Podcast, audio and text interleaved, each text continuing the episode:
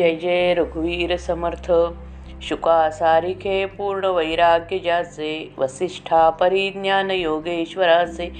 कवी वाल्मिका सारिखा मान्य ऐसा नमस्कार माझा सद्गुरु रामदासा। दशक सातवा समास सहावा बद्धमुक्त निरूपण। या समासामध्ये श्रोत्याने मोठा महत्त्वाचा प्रश्न विचारला आहे. तो असा की निरूपण ऐकत असता मन ब्रह्माकार होते. परंतु पुढे नित्याचा व्यवहार करू लागल्यावर तेच मन एकदम खालच्या पातळीवर घसरते. निरूपणात आपण काय ऐकले याचा संपूर्ण विसर पडतो. बरे व्यवहार सोडून तर काही चालत नाही. याचा परिणाम असा होतो की परमार्थाच्या नादाने प्रपंच धड नाही व प्रपंचामधून मन निघाले नसल्याने परमार्थ धड हाती लागत नाही. याला काय करावे? परमार्थ करण्यास आरंभ केलेल्या सगळ्या साधकांना ही अडचण त्रास देते. सत्संगाने व सद्गुरूच्या मुखाने श्रवण केल्याने स्वस्वरूपाची खरी ओढ लागते. प्र पण प्रपंचाचे प्रेम सुटलेले नसल्याने व्यवहार करू लागले की त्यामध्ये मन चटकन रमून जाते. श्री समर्थांनी या प्रश्नाचे उत्तर देखील उत्तम दिले आहे. त्या उत्तराचा भावार्थ असा की प्रपंच व परमार्थ किंवा बद्ध व मुक्त यांना यांचा देहाच्या परिस्थितीशी संबंध नाही. हे प्रथम नीट ध्यानात धरावे. बद्धपणा व मुक्तपणा या जीवाच्या अवस्था आहेत. त्या अंतर्यामी अनुभवायच्या असतात. अगदी मोठा सत्पुरुष जरी असला तरी त्याला देहाने जगात वावरावे लागते. या जगात बद्ध बद्धपणाने जगतो. आणि त्या जगात मुक्त मुक्तपणा बाधा न राहत न येता राहतो. जगात वावरण्याने मुक्त अवस्था भ्रष्ट होत नाही. जगामध्ये रमण्याने ती भ्रष्ट होते. बद्धाला देहबुद्धीच्या बळाने स्वस्वरूपाचा स्पर्श नसतो तर मुक्ताला आत्मबुद्धीच्या बळाने दृश्य विश्वाचा स्पर्श नसतो. दृश्य विश्व हे संपूर्ण सत्य मानून बद्धाचे मन मीपणाने वावरते. तर आत्मस्वरूप बद्ध हे संपूर्ण सत्य मानून मुक्ताचे मन उन्मन होऊन वावरते. वास्तविक शुद्ध ब्रह्मस्वरूपाच्या ठिकाणी देहबुद्धी नाही. व आत्मबुद्धी नाही. ते स्वतःच सिद्ध असल्याने त्यास बद्धपणा नाही व मुक्तपणा नाही.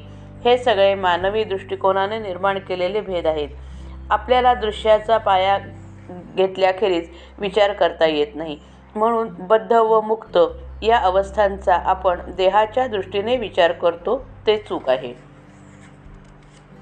श्रीराम अद्वैत ब्रह्मनिरोपिले जे कल्पने रहित संचले क्षण एक तदाकार केले मजया निरूपणे.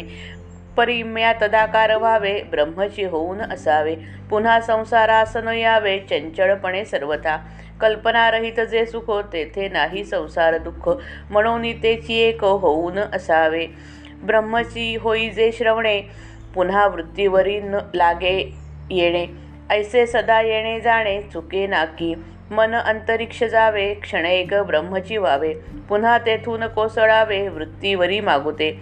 प्रत्यया प्रत्यावृत्ती सैर सैरवैरा किती करू येरझारा. पायी लावून या दोरा कीटक जैसा. उपदेश काळी तदाकार होता पडे हे शरीर. अथवा नेणे अपपर ऐसे झाले पाहिजे. ऐसे नसता जे बोलणे तेची वाटेला जिरवाणे ब्रह्म होऊन संसार करणे हेही विपरीत दिसे. जो स्वये ब्रह्मची झाला तो मागुता कैसा आला. ऐसे ज्ञान माझे मजला प्रशस्त न वाटे. ब्रह्मची होऊन जावे काकी ते संसारीच असावे. दोहीकडे भरंगळावे किती म्हणून. निरूपणी ज्ञा ज्ञान प्रबळे उठून जाता ते मावळे. मागुता काम क्रोध खवळे ब्रह्मरूपासी. ऐसा कैसा ब्रह्म झाला दोहीकडे अंतरला. ओढगस्तपणेची गेला संसार त्याचा. घेता ब्रह्मसुखाची गोडी संसारिक मागे ओढी. संसारिकरिता आवडी ब्रह्मी उपजेन मागुती. ब्रह्मसुख नेले संसारे संसार गेला ज्ञानद्वारे. दोन्ही अपुरी पुरे एकही नाही. या कारणे माझे चित्त चंचल झाले दुश्चित्त. काय करणे निश्चित? एकही नाही. ऐसा श्रोती करी ऐसा श्रोता करी विनती. आता राहावे कोणे रीती म्हणे अखंड माझी मती ब्रह्माकार नाही. आता त्याचे प्रत्युत्तर वक्ता देईल सुंदर. श्रोती व्हावे निरोत्तर क्षण एक आता. ब्रह्मची होऊन जे पडिले तेची मुक्तपदास गेले. येरते काय बुडाले व्यासाधिक. श्रोता विनती करी पुढती शुको मुक्तो वामदेव वा हे श्रुती. दोघेची मुक्त अद्यंती बोलत असे. वेदे बद्ध केले सर्व मुक्त शुक वामदेव. वेदवचनी अभाव कैसा धरावा? ऐसा श्रोता वेदाधारे देता झाला प्रत्योत्तरे. दोघेची मुक्त अत्याधरे प्रतिपाद्य केले. वक्ता बोले या उपरी दोघेची मुक्त सृष्टीवरी. ऐसे बोलता उरी कोणास आहे? बहु ऋषी बहुमुनी सिद्धयोगी आत्मज्ञानी झाले पुरुष समाधानी असंख्यात. प्रथम श्रोत्याने विचारलेली शंका सविस्तरपणे मांडतात. श्रोता म्हणतो की जेथे कल्पनेस वाव नाही असे सर्व ठिकाणी साठलेले अद्वैत ब्रह्म आपण वर्णन केले. ते वर्णन ऐकून क्षणभर मी त्या ब्रह्माशी तदाकार होऊन गेलो. असे वाटते की ब्रह्माशी तदाकार व्हावे. आपण ब्रह्मच होऊन राहावे. वृत्ती चंचल होऊन पुन्हा कधीही या संसाराच्या पातळीवर येऊ नये. कल्पनारहित झाल्यावर जे सुख मिळते त्यामध्ये संसार दुःखास वाव नसतो. म्हणून तेच एक होऊन असावेसे वाटते. परंतु प्रत्यक्षात असे घडते की श्रवणाने मन ब्रह्माकार होते आणि नंतर तेच मन पुन्हा बुद्ध देहबुद्धीच्या वृत्तीवर येते. हे असले सारखे येणे जाणे काही चुकत नाही. श्रवणाने मन अंतरा अंतरा श्रवणाने मन अंतराकाशात विहार करते आणि क्षणभर ब्रह्मरूप होऊन जाते. पण ते कायमचे तेथे राहत नाही. तेथून पुन्हा खाली वृत्तीवर कोसळते. निवृत्ती अवस्थेतून वृत्तिमय अवस्थेत उतरते. अशा वर जाणाऱ्या व पुन्हा खाली घसरण्याच्या सैरावैऱ्या फेऱ्या फार झाल्या. त्या अधिक करण्याची इच्छा नाही. एखाद्या किड्याला किड्याच्या पायाला दोरा बांधून त्याला खालीवर फिरवावा तशी माझी अवस्था आहे. आपला उपदेश ऐकताना मन ब्रह्माकार होते. त्या अवस्थेतच हा देह पडला तर फार बरे होईल. किंवा देह पडणार नसेल तर माझे तुझे हा भा भेदच मनातून नाहीसा व्हावा म्हणजे चांगले होईल. अशी अवस्था येत नाही तोपर्यंत ब्रह्मज्ञानाच्या गोष्टी बोलण्याची लाज वाटते. ब्रह्मस्वरूप झाल्यावर पुन्हा संसारामध्ये गुंतणे आणि सामान्य व्यवहार करणे हे देखील विपरीत दिसते. जो स्वतः ब्रह्मस्वरूप होतो तो बुद्धी तो पुन्हा देहबुद्धीत माघारी कसा येतो? ब्रह्मज्ञानी पुरुष जर माघारी देहबुद्धीत येत असेल तर त्याचे ते ज्ञान पक्के नाही असे मला वाटते. एक ब्रह्मस्वरूप तरी होऊन जावे किंवा एक संसारात संसारी म्हणून असावे. दोन्हीकडची ही येरझार आता पुरे झाली.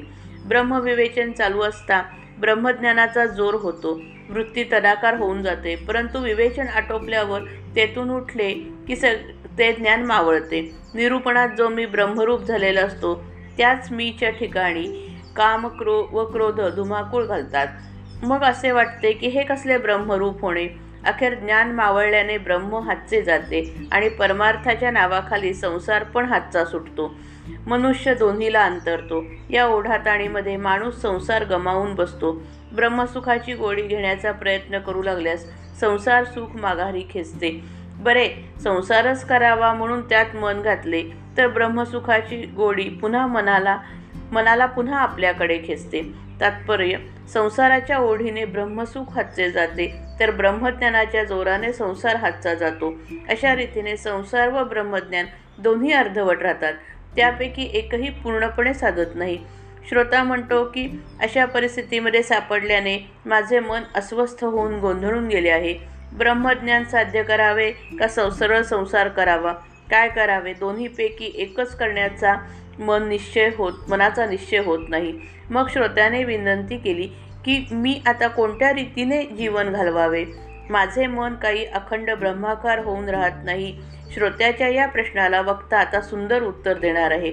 श्रोत्यांनी क्षणभर मन स्वस्थ करून ऐकावे. वक्ता उत्तर देतो ब्रह्माशी तदाकार झाल्याबरोबर ज्यांनी देह ठेवला तेच तेवढे मुक्त झाले आणि व्यासाधिक वा बाकीचे मुक्त झाले नाहीत असे असे का आहे? यावर श्रोता पुन्हा विचारतो. श्रोता पुन्हा नम्रपणे विनंती करतो की शुक किंवा वामदेव हे मुक्त झाले असे वेदवचन आहे. आरंभापासून अखेरपर्यंत हे दोघे मुक्तच हे दोघेच मुक्त झाले असा या वचनाचा अर्थ आहे. वेदांच्या म्हणण्याप्रमाणे शुक व वामदेव हे दोघेच मुक्त झाले. बाकीचे सगळे बद्धच समजावे. वेदवचन चुकीचे मांडता येणार नाही. अशा रीतीने वेदवचनाचा आधार दाखवून श्रोत्याने नवी शंका काढली. शुक व वामदेव हे दोघेच मुक्त आहेत. बाकीचे सर्व बद्ध आहेत असे मोठ्या आदराने श्रोत्याने प्रतिपादन केले. ही शंका ऐकून श्रोता श्रोत्यास वक्ता उत्तर देतो. शंका ऐकून वक्ता म्हणाला की तुझ्या म्हणण्याप्रमाणे जगामध्ये फक्त दोघेच मुक्त पुरुष झाले. हे जर खरे मानले तर मोठमोठ्या ब्रह्मज्ञानी पुरुषांना मुक्तांच्या वर्गात जागाच उरणार नाही. पुष्कळ ऋषी मुनी सिद्ध योगी व आत्मज्ञानी आत्तापर्यंत होऊन गेले. ते सगळे ब्रह्मज्ञानी होते मुक्त होते. असे समाधानी ज्ञानी व मुक्त अगणित पुरुष होऊन गेले. श्रीराम जय राम जय जय राम.